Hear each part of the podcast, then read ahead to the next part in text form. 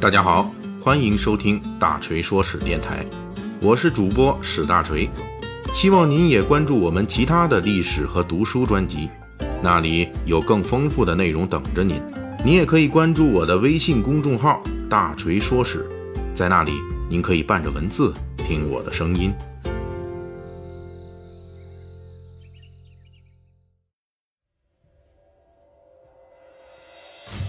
上一回啊，咱们讲了这个汉末文艺界的吕布啊，也就是著名的谋士贾诩的保命人生。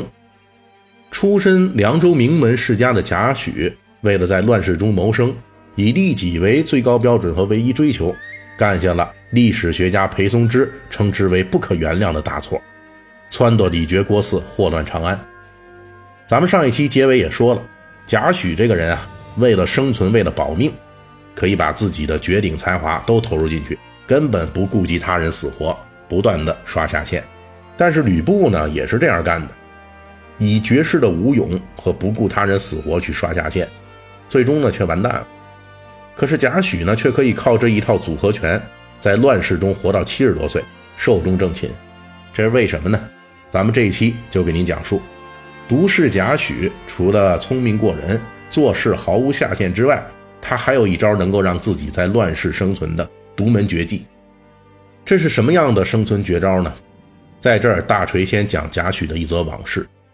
当初李傕、郭汜等人反攻长安得手之后，一时间志得意满，从虎落平阳被犬欺的叛军，摇身一变成了把控东汉朝廷的军阀重臣。李傕、郭汜等人都很高兴啊，也非常重视贾诩。毕竟大家都是因为贾诩的这条毒计而乾坤颠倒了，于是呢，李傕、郭汜等人就想重奖给贾诩一个侯爵，但是贾诩却推辞说：“我这一招反攻长安是救命之计，不能算功劳的。”最终他没要这个侯爵的封赏。乍一看起来，贾诩同学是发自肺腑的由衷之言，但是贾诩的这一句非常厉害，实际藏有很多信息。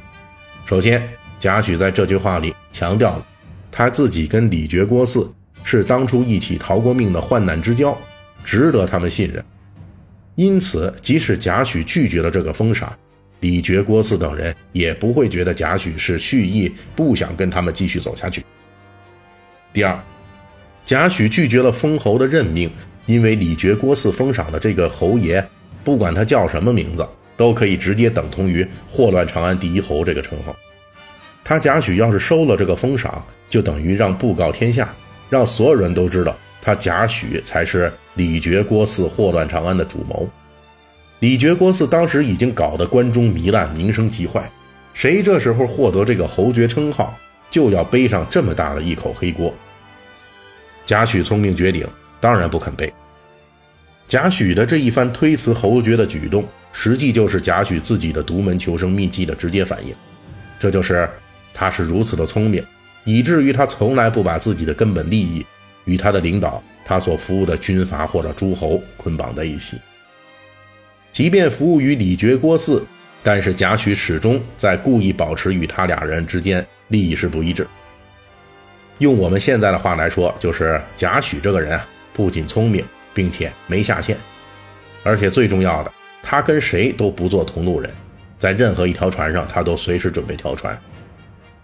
永远对自己所服务的主公保留一个额外的心眼儿，贾诩就是这样一个三国乱世中的打工者。贾诩先后侍奉的主公名义上有董卓、牛辅、李傕、郭汜、段威、张绣以及曹操，相当于换过六家公司，再加上他曾经跟汉献帝也眉来眼去过，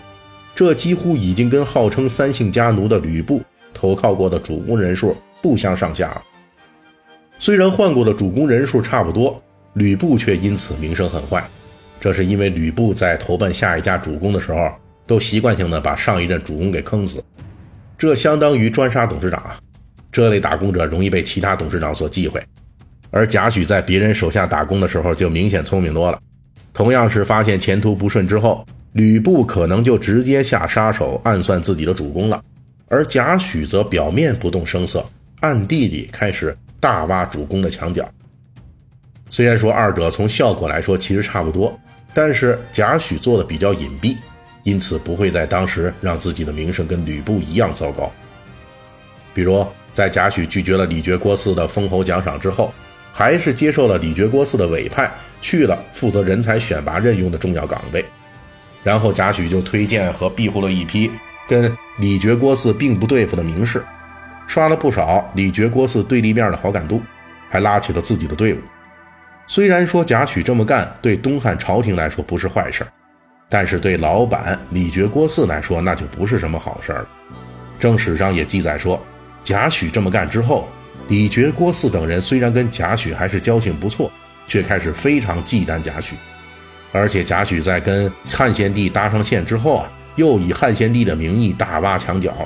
以财宝美女封爵为诱饵，拉拢李傕手下的羌胡头领，搞得李傕军队力量很快就衰弱下去。大锤还是那句话，贾诩这么干，客观上对东汉王朝是有利的，但是对于他所服务的主公李傕等人来说，那就不是什么好事了。行文至此，我们就多说一句。虽然李傕郭汜不是什么好东西，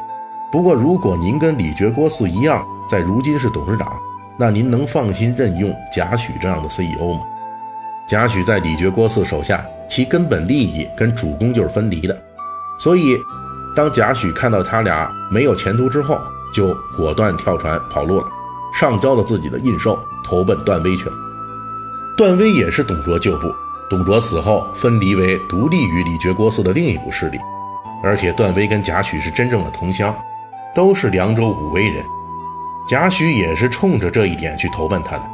但是段威的智商明显比李傕郭汜要高一点。贾诩在李傕郭汜手下时干的那些事情，段威估计也比较在意。总之，正史记载，在服务段威这段时间里，由于贾诩是西凉出身的名门士族，而且在李傕郭汜那边也是个重要人物。所以段威军队内部上上下下都很服气贾诩，这让段威非常忌讳，也就是疑心贾诩会跟吕布一样把主公给吞噬了。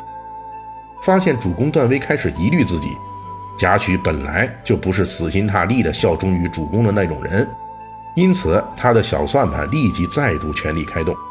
这一次他又去联络同为凉州军阀出身的另一股势力张绣，